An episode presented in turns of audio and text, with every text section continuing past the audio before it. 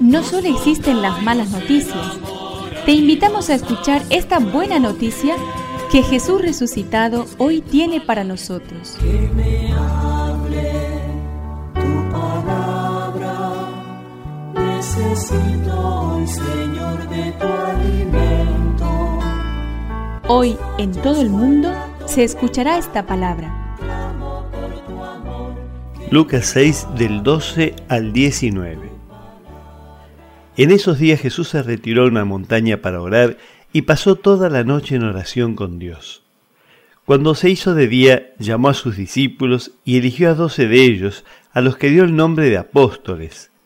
Simón, a quien puso el sobrenombre de Pedro, Andrés, su hermano, Santiago, Juan, Felipe, Bartolomé, Mateo, Tomás, Santiago, hijo de Alfeo, Simón, llamado el celote, Judas, hijo de Santiago, y Judas Iscariote, que fue el traidor.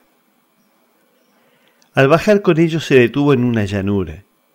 Estaban allí muchos de sus discípulos y una gran muchedumbre que había llegado de toda la Judea, de Jerusalén y de la región costera de Tiro y Sidón, para escucharlo y hacerse curar de sus enfermedades.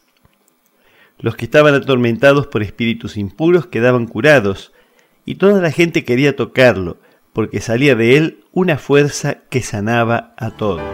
Que me aliente tu espíritu, necesito que me llenes de valor. El Evangelio de hoy nos ofrece un precioso sumario de la acción de Jesús. Su oración en un lugar solitario como el centro en el que todo tiene su origen.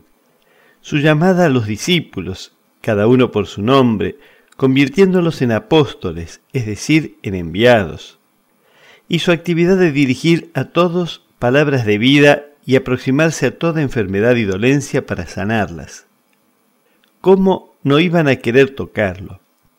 ¿Cómo no vamos a desearlo también nosotros?